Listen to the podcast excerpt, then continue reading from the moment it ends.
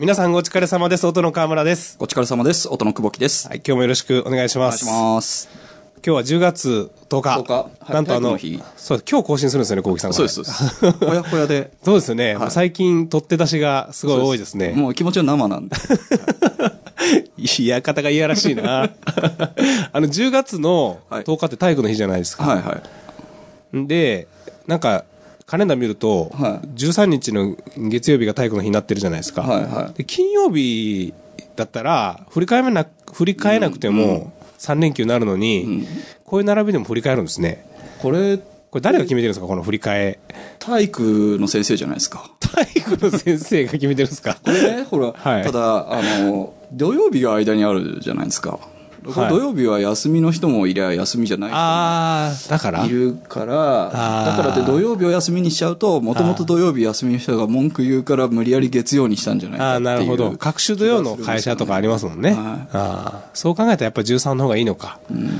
そうなのかなという。なるほど。これも一切勘ですけど。まあ、多分体育の先生が決めてることはないと思いますけど。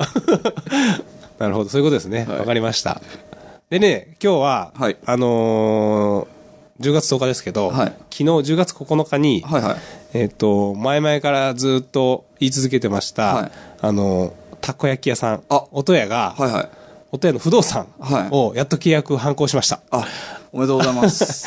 もうこれ苦節何ヶ月、はい。だって8月の鳥かごナイトに間に合うだろうっていう話をしてたところから始まってるから、もう3ヶ月ぐらい遅れになっちゃうんですけど、はい。不動産の方が、は右往左往、もうやめちゃおうかなって思う時もあったんですけど、まあ、やめずに昨日ついに契約しまして、はい。はい。もうあとは進むだけと。あとはもう、もう契約したんで、はい。もうこれ確確定です。あともう内装にどのぐらい時間かかるかが、はい。今日か明日にはい。鍵をもらえるんですよ。はいはそこから進めていきますんで、はい早くオープンの日決めたいですね。はいなんかあるんですか？そのお店の雰囲気っていうか、描いてる感じっていうのは。あのですね、まだ今スケルトンの状態で、はいえっと、中開けると、はほん本当に真四角の箱なんですよ。はいはい何にもなくって。あ、であれですか？す炊事をする何もないです。もうないんですか？何もないです。真四角の箱で、はいシンクも何もなくって。はいただ、もともとたい焼き屋さんやってたんで、はい配管とかをこう通ってる。なるほどだから、まあそこに買って置いていくっていう作業をしなきゃいけないんですけど、はいうん、一応ですね、はい壺が4坪しかないんですよ。4坪、4坪、ね1坪、いわゆる畳2そうです畳ってやつですね。そうです。そうです。だから8畳ぐらい。そうですそうですちょっと広めの部屋っていう。そうです。ぐらいしか、まあないんで、はいで、まあそこに冷蔵庫も置けなきゃいけないし、はいえっと、焼き台。焼き台も置かなきゃいけないし、はで日本のそういう衛生法の法律、はい食品衛生法かな。はい。あれってすごい厳しくって、はいえっと、水、シンクがあるじゃないですか。はいはいシンクも、その二つ以上、なんていうんですかね、あの、ないといけないとか。あ飲食店二ついるんですか？そうです。それとまた別にはい、手洗い用の、えあのー水道がなきゃいけないとか。それじゃ3ついるってことですね。そうなんだ。だから、それ、あのーまあ、二つでもいいんですけど、こはう、シンシンクはこう、分けて分けて、はいで、またそこの場所とは別にはい、手を洗う専用の、その、衛生場を作らなきゃいけないっていうのがあって、それいちいち見に来るんですよ。だからそれを、まあ、他にもいろいろ細かいのあるんですけど、はい。まあ、そういうのを作っていかなきゃいけないんで、どうしても場所がですね、あの、その分取っちゃうじゃないですか。はい。だからちょっと実現できるかどうかわかんないんですけど、はい。一応たこ焼き屋さんなんで、はい。あの、すごい買いに来てくれてもですね、もしかしたらですよ、すごい大人気になって、はいなったらですね、売り切れちゃって、焼いてる分がなくなっちゃって、今から焼きますっていうタイミングも出てくるじゃないですか。で、その時、例えば雨降ってる時に、外で待たせるのものすごい申し訳ないんでこう待てるスペースをは作りたいんですよ。はで、そこに椅子読んで、ははいい、小牧さんの写真集とかを見て。置いといて、はい。帰っちゃうかもしれませんけど。いや、まあまあ、なんか置いといたりとか、漫画置いといたりとか、まあそういう待てるススペースを、あのー作りたいなと思ってます。で、特に雨降ってる日って本当にたこ焼きってこう片、片手に傘持って、い。はね、たこ焼きをこう持って帰るんですけどね、この、カバン、カバンに入れるかなとか入れないか。入れないにしても、こう、待つスペースっていうのは絶対欲しいなと思って、それちょっとなんとか作れるかどうかわからないんですけど、今の頭の中では作りたいなとなるほど。思ってます。だから真四角の部屋に、まあはいちょっとそういうお客さんが待てるスペースを作って、はいはい。あとまあちょっとデザインはお楽しみとはい。いうことで、はい。で、あのー粉とかですね、はい。えっ、と、具材につきましても、はい。あの、いろいろ選定しておりまして、はいはい。あの、最高のものを見つけました。はい、はい。見つけたし、まあ、そこからプラスアルファですね、はい。あの、前もちょっとお話ししたかもしれませんけど、他のたこ焼き屋さんにない、はい。ヘルシーさっていうのはもう絶対追求していこうと思ってるんで、はいはい。女性にもはい。買っていただけるたこ焼きを追求していきたいとはい。思ってます。で、あのー最初はですね、夏にオープンするはい。予定でしたので、はい。かき氷もはいはいはい。やる予定だったんですけど、はい。もう今からかき氷やっても売れませんので、はい。かき氷は来年のお楽しみと、はい。あの、来年暑くなってきた時期にやります。とりあえずたこ焼き一本ではい。勝負してみようとはい。思ってます。で最初からメニューそんなに多くないですけど、はい。もう美味しいのはもう、あの、試作の段階で、はいえーもうかなり成功、あのーきちっとしたものできてますので、なるほどはい。多分11月の、できたら中旬には、僕ね、誕生日が11月18日なんですね。で、音もね、実は創立記念はは11月18なんですよ。はい誕生日に作ったから、会社。はだからそのあたりを目指して、もうその日にやりたいぐらいの気持ちですね。そうですね。そうはい、はい。すると11月18月曜日。はい。はい。でもしなんかですね、その前にプレオープンではい、試食会みたいな、してほしいと、はい。一人当たりいくらか払うから、会費払うから、1万円。1万円は高いですね。はい。そんな、そんな、取らないですけど。まあ、してほしいというような声がもし、はい。あの、皆さんからいただけたらですね、はい。まあそういうプレオープンみたいなこともは、い。一回お店で、オープン前にやってみたいなと。音も実は、あの、会社、事務所開く前に、一番最初、机も何にもない時に、はい、あの、なんていうんですかね、これから解説に向けた意気込み会みたいなのを、やりました 下にゴザ引いて、はい。あのーケータリングのお店で、はい。あの、飲食取りまして、みんなでパーティーしたんですけど、はい。まあ、それと同じようなことが、音屋でも、まあ、来てくれる人がいればですけど、いや、もういいるんじゃないですか。希望者は、まあ、希望者いないとできないんで、希望者、あの、ご力聞いたからやってくれという声を上げていただければやりたいと思います。これでもこう言ってやらなかっったっていうことになったらすごい寂しいですから、はいあの、たやって、やってももう言わないことにします。ご力では。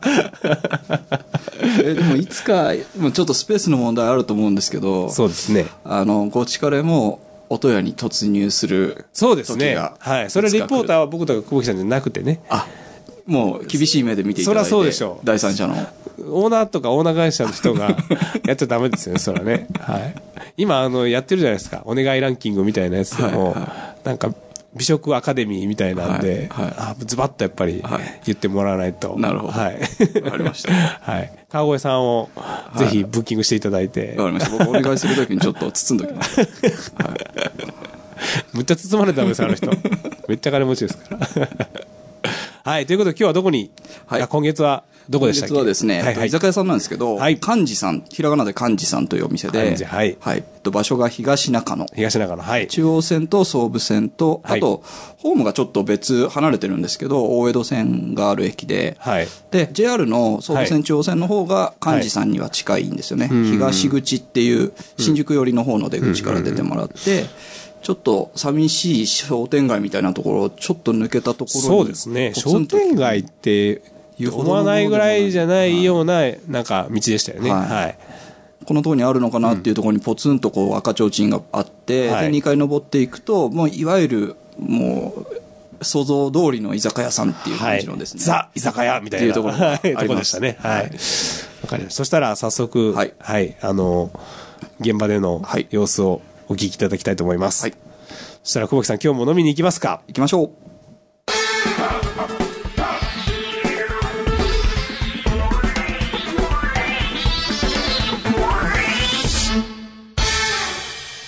れ様です。お疲れ様です。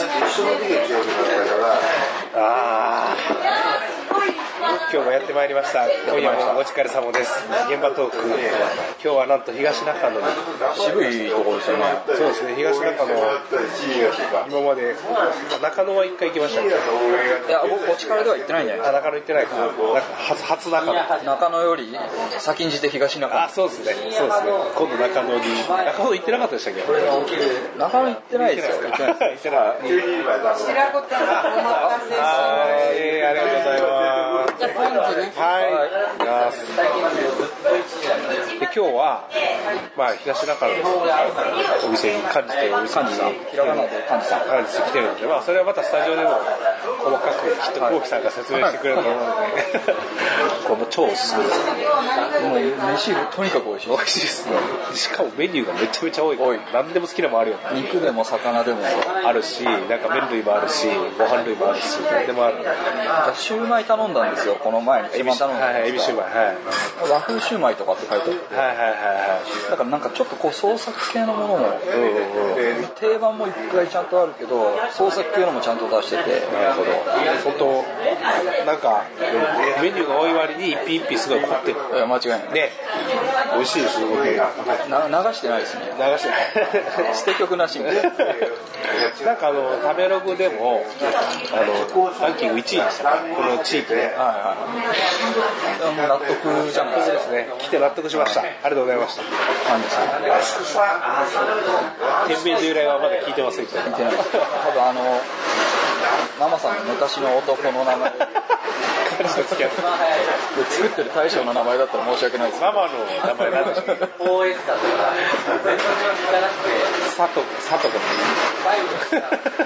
子とかはい。して戻るのタイミングまあその名前の由来はわかんないですけど、はい。居酒屋感じ今日は来ております。おります。今日のここで何の話しようかなと思って、は僕今ここ収録するまでにコウキさんに1個いはいあの話、まあ今どれぐらい経ちました？1時間ですか？1時間も経ってない。経ってない。30分ぐらい。30分ぐらい経ちましたけど、今までちょっとこの収録までしないでおこうと思った話があるんですよ、そうそう。東中野の駅で降りた時に僕お金を下ろしたの覚えてますはい。は僕ここ飲むぐらいのお金は全然持ってたんですよ。いはいでもところがそれじゃ足りない事件が起こったから下ろしたんですけど、あの別に居酒屋に全く関係ないところですから、むしろ飲食店にする話じゃないんです。よ、実は昨日はい。我が家のはいあのトイレが完全に詰まりましたでそれを僕がなんとか、まあ、自分詰まらしたのは僕なんですね。自分で詰まらした原因があるんですか？原因が僕が詰まらして、い。やまあ、その詰ま詰まらしたのはもう犯人は間違いなく僕なんですけど、だからやっぱり大人だから、自分でやったことは自分で責任取ろうとするじゃないですか。だから、なんとか自分でなんとかしようと思ったんです。はい。ではい。詰まってるってことはその流したらグワーって吸い込まれるところに何かが詰まってるわけじゃないですか。でうちのそのゴシゴシするやつあるでしょ？ゴシゴシブラシはい。はい。ちょっとこれ飲食店と本当する話じゃない。ですけどあの便器をねゴシゴシするやつ。たわしに棒がついたみたいそうなそうそうそう。それがうちのやつは結構くねってなってて細くって結構奥まで行くやつだった。からはいはい。これで取ってやる。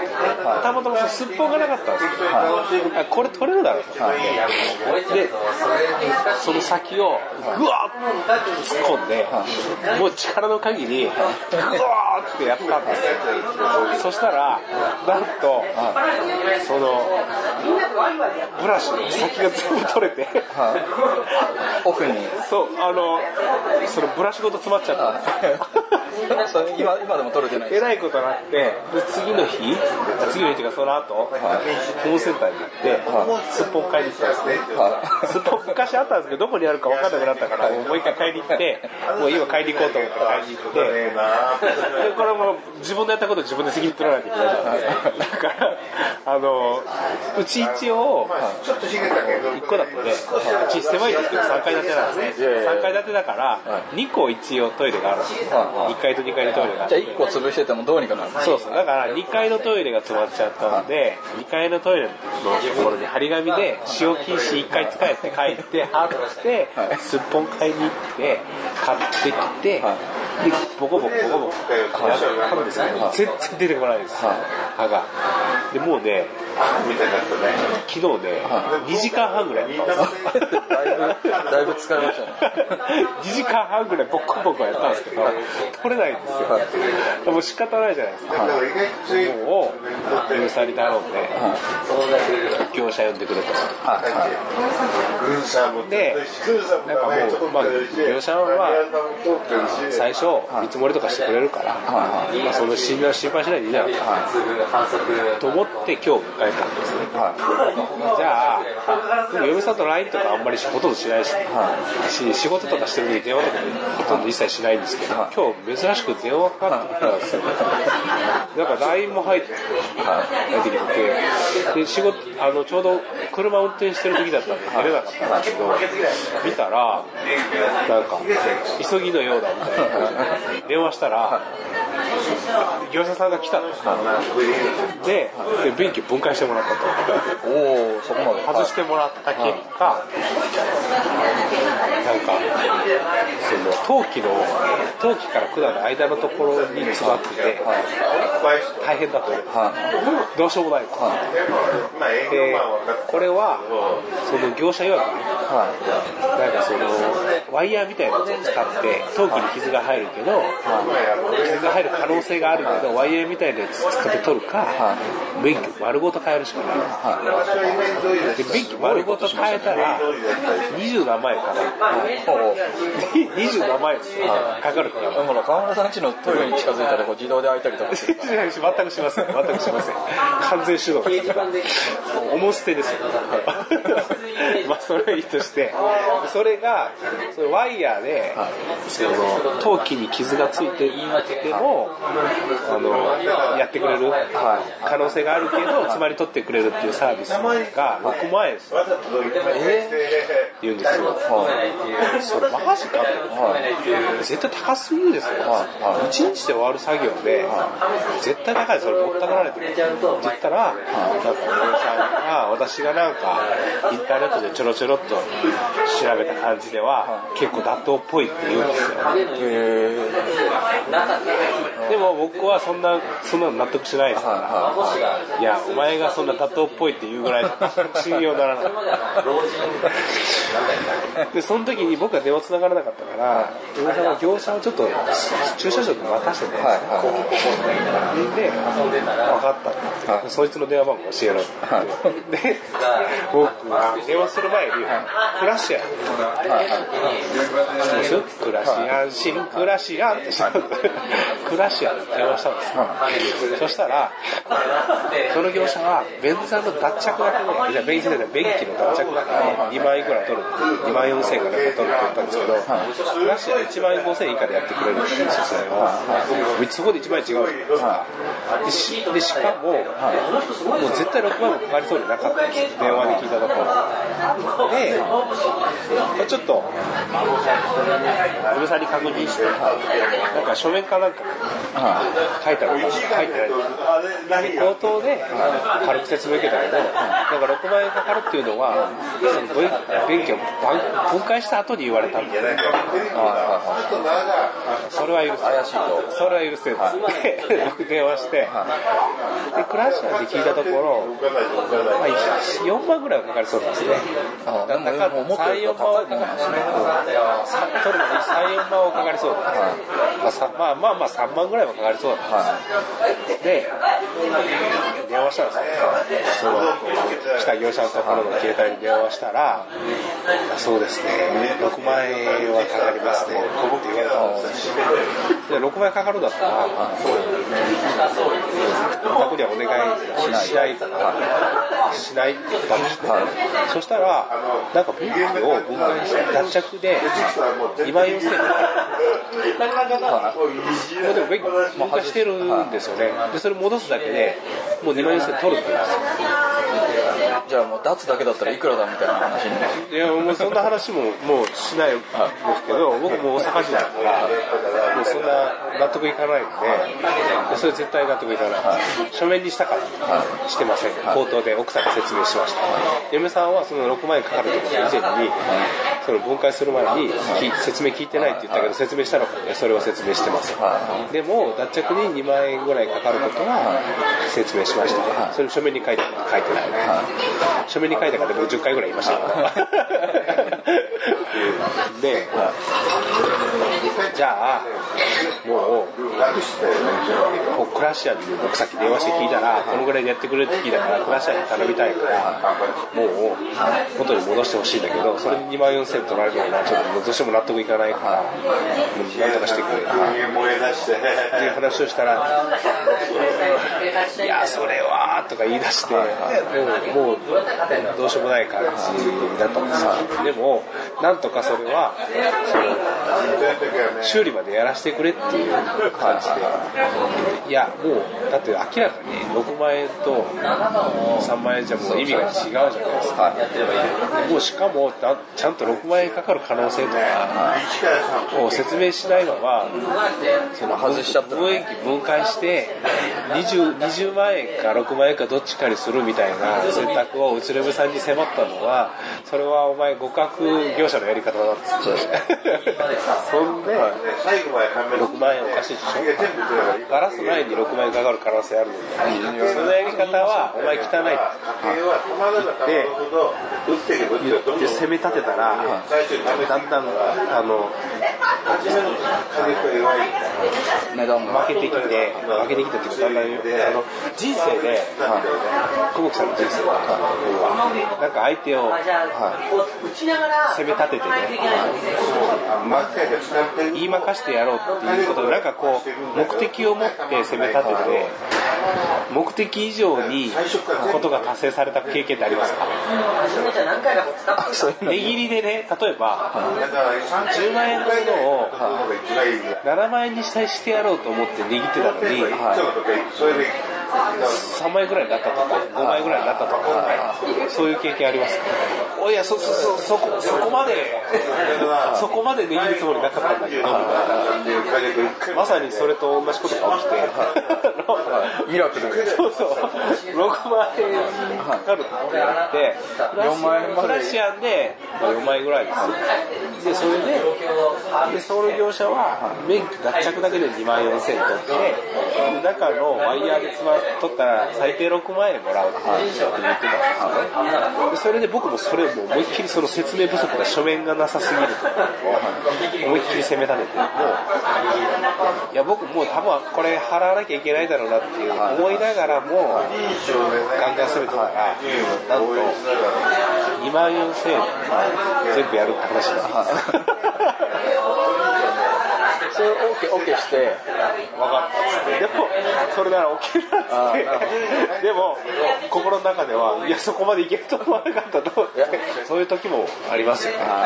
なんか思ったより、意外なデビュー。まあ、その今日は、こんな話でいいですかね、現場では。あとはもうスタジオの久保木さんにちょうど返しちゃっていいですかそしたら今日は結構なお手前で。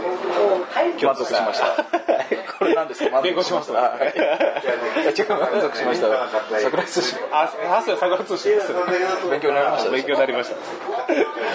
まあそんなこんなで、今日もスタジオの久保木さんにマイクをお返ししたいと思います。久保木さん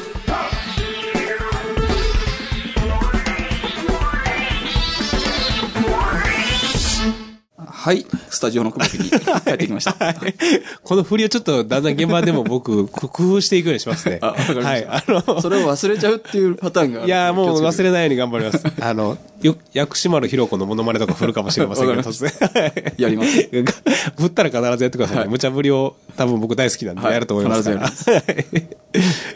で、まあ、あの、東中野の幹事さんにはいはいお伺いしたんですけど、とってもいいお店でしたね。いいお店でした、あのーまずメニューの多さそうですね。びっくりしましたね何種類 ?100? 180とか言ってたと思うんですけどそうですよね。あの、普通の本当にこじんまりした居酒屋さんで、は180はい。もうメニューが、そのじゃあメニュー多いだけだったら美味しくなかったら意味ないんですけど、全部美味しいんですよ、本当に。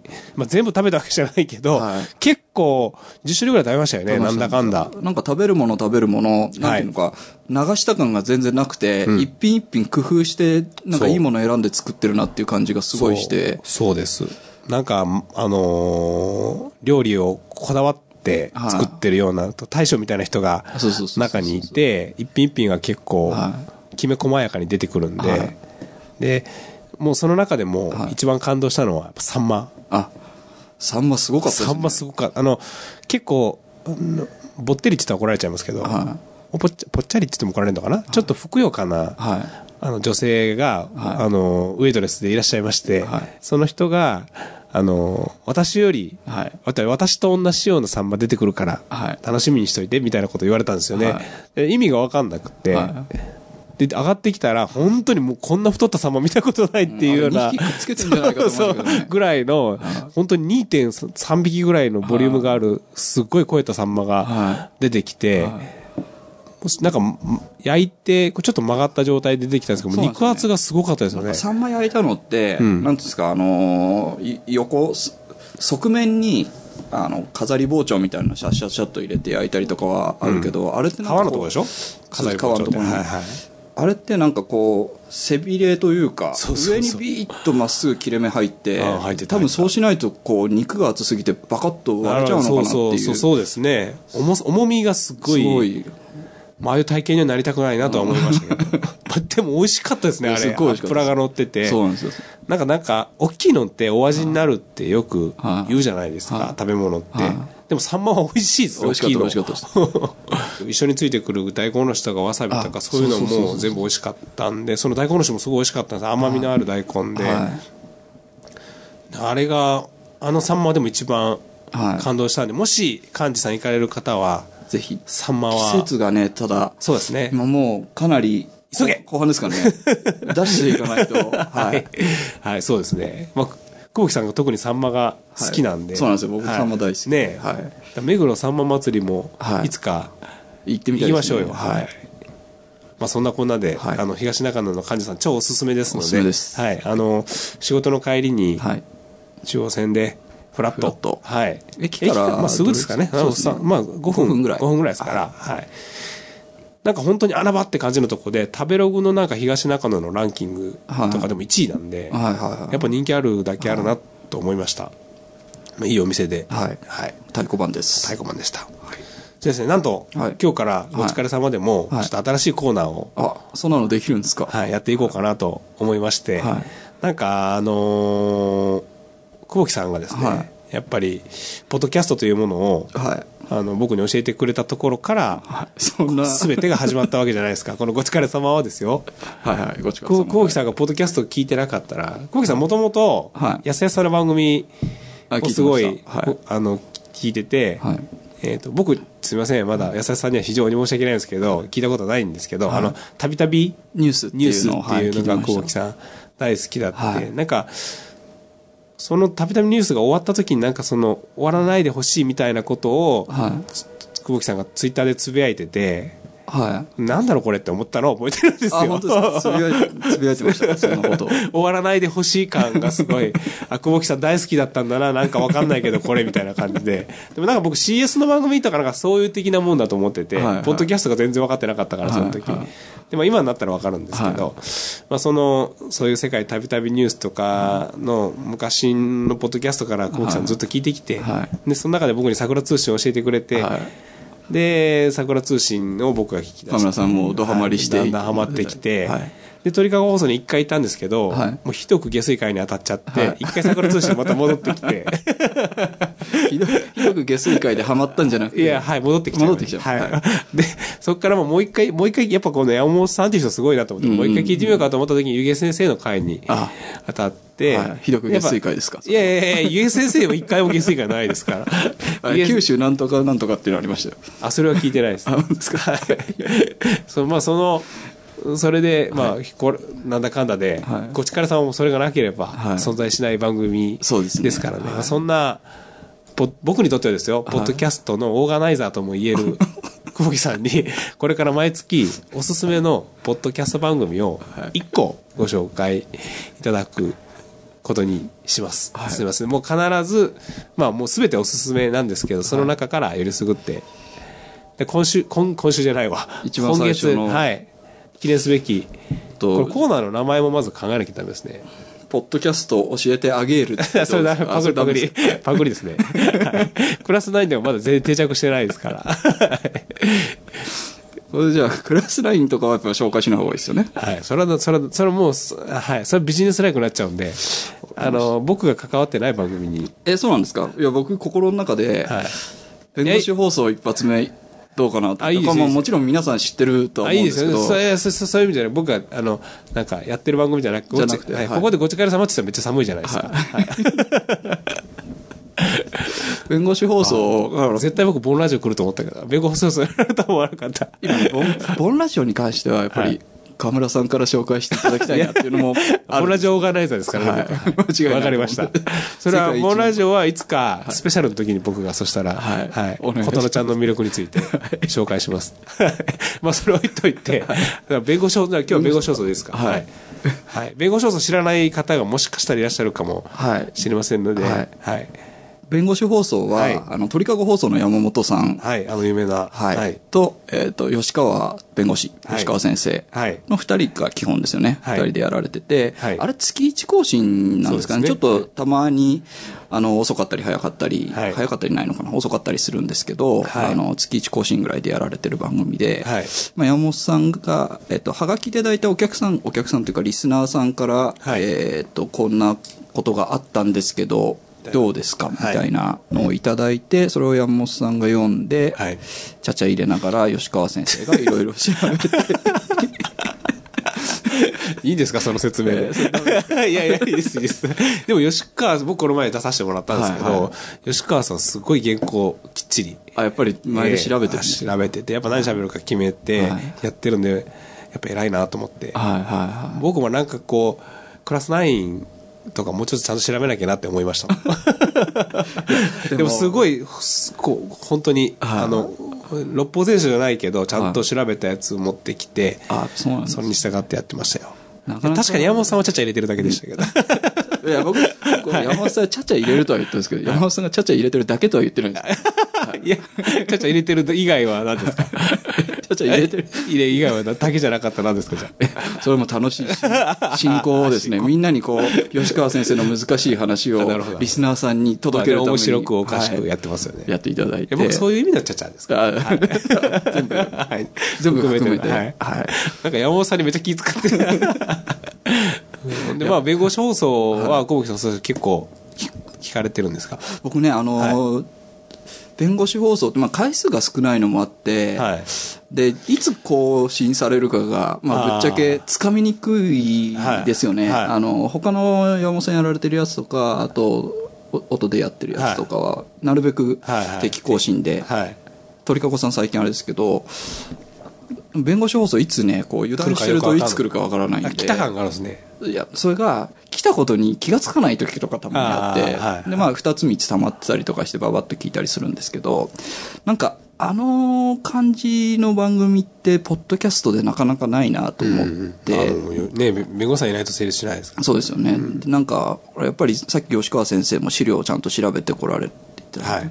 大体ポッドキャストの番組ってやっぱり自分がなんか詳しい歴史に詳しいですとか、えー、と科学に詳しいですとか、こういろいろ自分の好きな分野とか詳しい分野があって、でその中でこう蓄積してきた旅とかね。知識と、まあ、面白トークをこう掛け合わせるみたいな感じじゃないですか。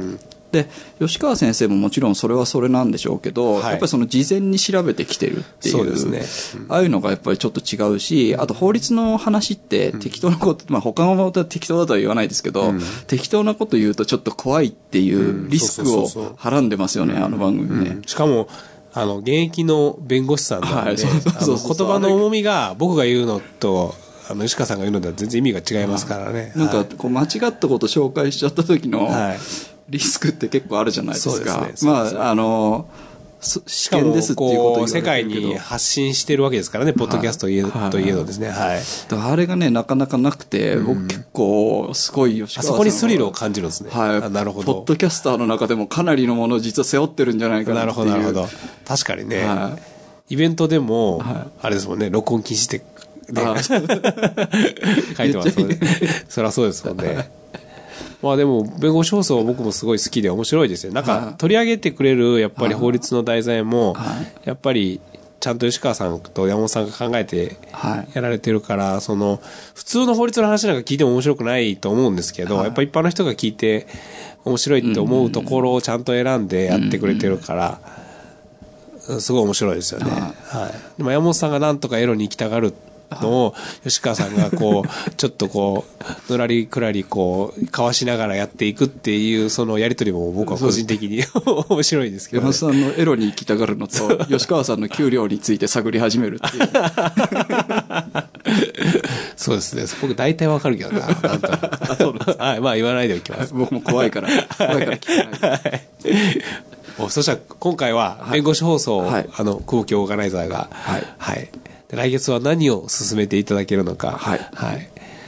考えておいてくださいね、はい。はい。あのそうですね。次また11月の時には。はい。はい。であの乗ってきたらはい。1回に、はい。あの2個とか3個紹介しても全然 OK ですから。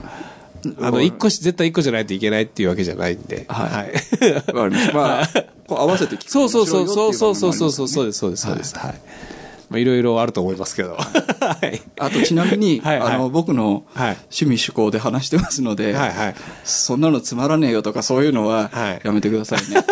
いいじゃないですか、もうよ。人それぞれね、やっぱり好き嫌いありますから。はい。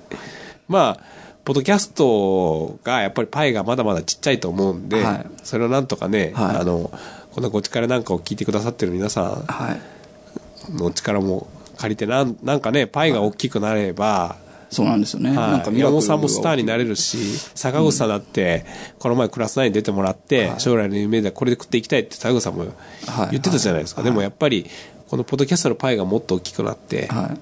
あのー、世の中的な認知が広まれば、そうですね。それも全然、先行者利益は絶対ありますから、はい。あると思うし、まあ、それをちょっとどうやってパイを大きくしていくのか、なんかいろんな人がい。ろんなことをやってると思うんですけど、僕はだからクラス9とかで、はい。まあ、例えば情熱マリコがはい。超有名人になったら、はい。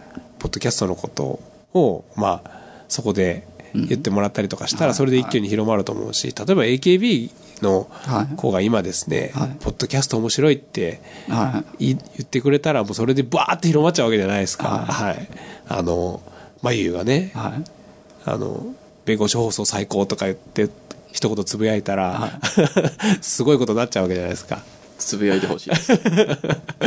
まあだから僕はちょっとそういうやり方で、ポッドキャストの枠を広げるっていうところをはいに貢献できたらなとはい思っております。はいはい。でおすすめの番組はもう久保木さんが全部知ってますんで。はいはい。あと、おすすめの番組を教えてもらいたいですね。あ、逆にね、リスナーさんではいはい、ちょっとこれを取り上げてほしいっていうような、まあでも月に1個しかないんで、まあまあだからまあそのうち久保木さんがね、乗ってきたら3つを作るかもしれないんで。でも久保木さん紹介するのは絶対聞いてくださいよ。もちろん聞いてないの紹介しちゃダメですよ。それいや、いあの、いくら金積まれても。ろんですわかった。いやー金額によるな。これはちょっと一応禁止しておきますね。はい。放送上で。はい。そういうことで、そしたら、くまあちょっとコーナーの名前が決まってませんけれども、ははいい。久保子オーガナイザーによるおすすめのポッドキャストでした。でした。はい。ということで、ははいい。えっと、11月、はい。定期で行くと14日になるんですかね？21日、えーっと、14日ですね。14日はい。その頃にはね、音屋がオープンしてないんですよね、僕。ギリギリですよね。そうですね。音屋オープン記念会にできるように、あ最高ですね頑張りたいなと思ってます。はいはい。